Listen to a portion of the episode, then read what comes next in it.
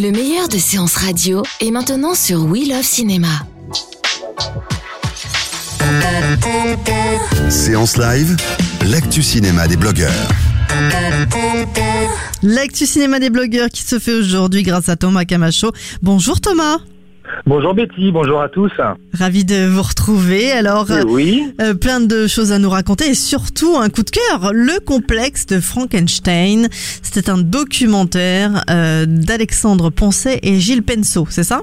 Exactement. C'est sorti le, le- le 27 septembre dernier. Donc une fois que- une fois n'est pas coutume, on va on va revenir sur sur un Blu-ray puisque c'est disponible en Blu-ray et DVD euh, depuis euh, depuis quelques semaines. Euh, C'était pas sorti au cinéma, hein, c'est ça? C'était présenté Non, à, des, à des festivals? Exactement, exactement. Euh, c'est réalisé par euh, les deux journalistes, donc euh, Alexandre Poncet de, de Mad Movies et Gilles Penceau de l'écran fantastique, à qui l'on doit déjà le superbe doc sur Ray Harryhausen.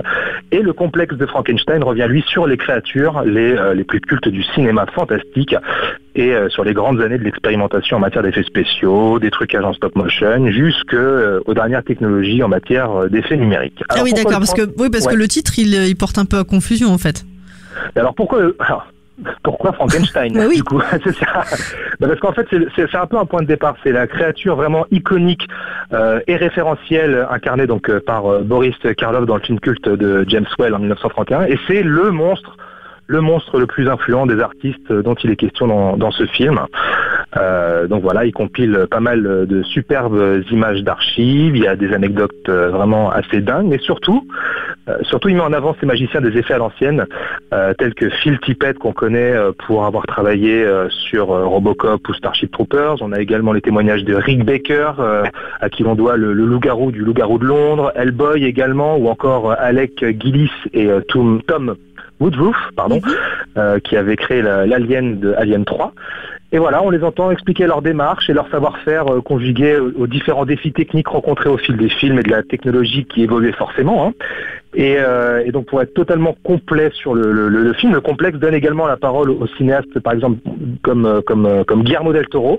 On a également Joe Dante, John Landis, euh, qui, qui, qui expliquent leurs films et, euh, et dont justement les films ont marqué l'histoire du cinéma justement par euh, leurs univers et leurs effets spéciaux. Alors, coup de cœur, qu'est-ce qui, vous a- qu'est-ce qui fait justement que c'est un coup de cœur pour vous? Euh, Bah, parce que est-ce que c'est leur façon de parce que c'est des journalistes et du coup il y a, il y a comme un documentaire vraiment euh, très poussé dans, dans l'info? Alors, pousser, oui, parce qu'en plus, on a des intervenants de choix, déjà ça, et ensuite, ça permet comme ça de mettre en lumière ces, artistes de l'ombre. Aujourd'hui, à l'heure où, vraiment les blockbusters euh, sont tous, euh, pour la plupart, euh, insipides, tournés sur fond vert, il n'y a plus tellement de création euh, vraiment euh, originale où on a un, sens de l'artisanat.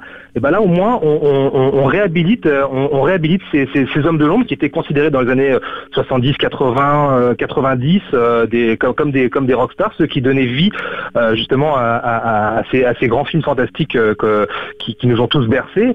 Et, donc voilà, ça, leur rend hommage et ça permet un peu de, comme ça de comment dire de resituer et de, de prendre conscience euh, que c'est grâce à eux si euh, si aujourd'hui euh, si aujourd'hui le, le- le cinéma en est d'une certaine façon là où il en est et que sans eux bah on n'aurait pas ces, ces- ces grands chefs-d'œuvre. C'est marrant parce que l'affiche elle me fait penser aux Gremlins. Elle vous fait penser pardon hein Aux Gremlins l'affiche au avec les deux bah, oui avec a- la les deux mains et la boîte. Eh bah, que là il y a oui, pas oui, bah, oui, oui, effectivement, tout à fait. Bah, de toute manière, de toute manière, euh, c'est pas pour rien qu'on retrouve Joe Dante, Joe Dante, le réalisateur des Gremlins, justement, qui, euh, qui intervient dans, dans le film aux côtés de John Landis, à qui on doit le Loup-garou de Londres, et, euh, et par exemple les, les Blues Brothers, hein, aussi.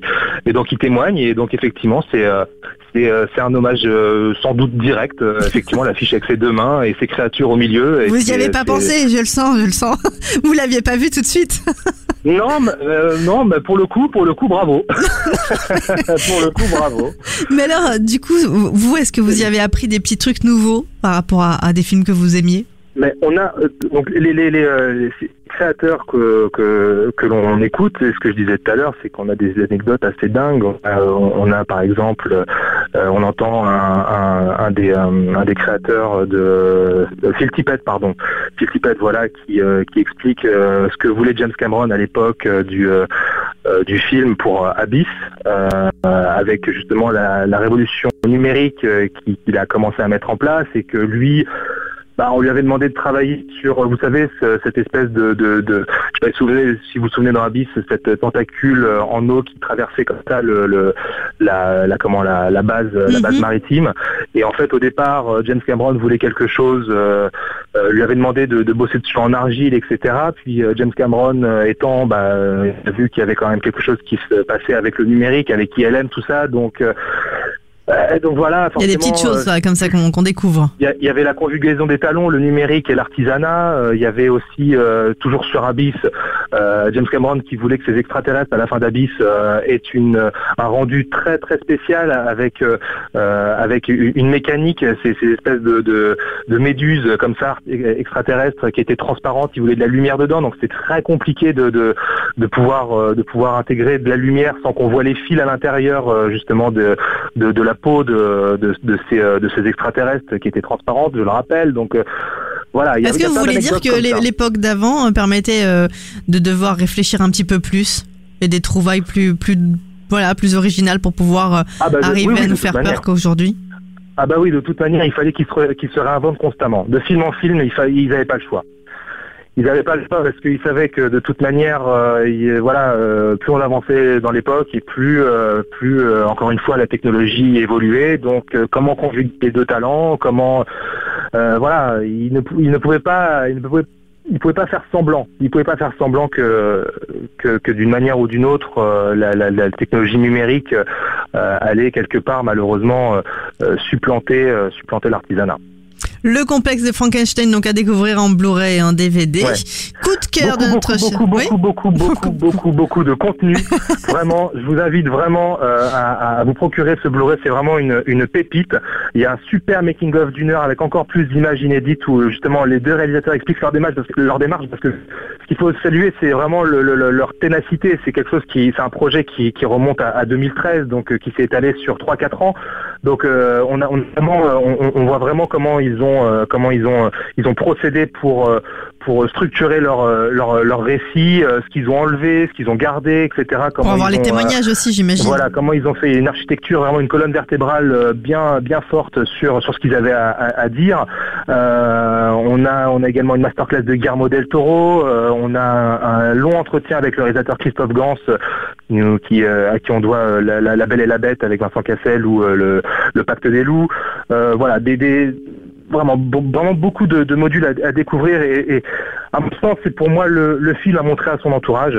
C'est vraiment celui avec euh, l'entourage quand l'entourage c'est vraiment avec lequel on discute le plus souvent cinéma. Voilà. Pour vraiment si on n'a pas ces connaissances si on n'a pas ce, ce, ce bagage euh, voilà j'invite vraiment tout le monde à, à, à le montrer à le montrer au plus grand nombre en tout cas. Le complexe de Frankenstein, et d'ailleurs on peut le mettre dans la hotte, hein, parce que c'est octobre, on peut déjà penser aux, aux cadeaux de Noël. exactement. Hein, n'est-ce pas? Sans problème Merci beaucoup, on cadeau. retrouve votre avis sur funfootage.fr. Merci Thomas, à très vite sur Merci, Séance. Radio. oui à très vite au revoir De 14h à 17h, c'est la séance live sur Séance Radio.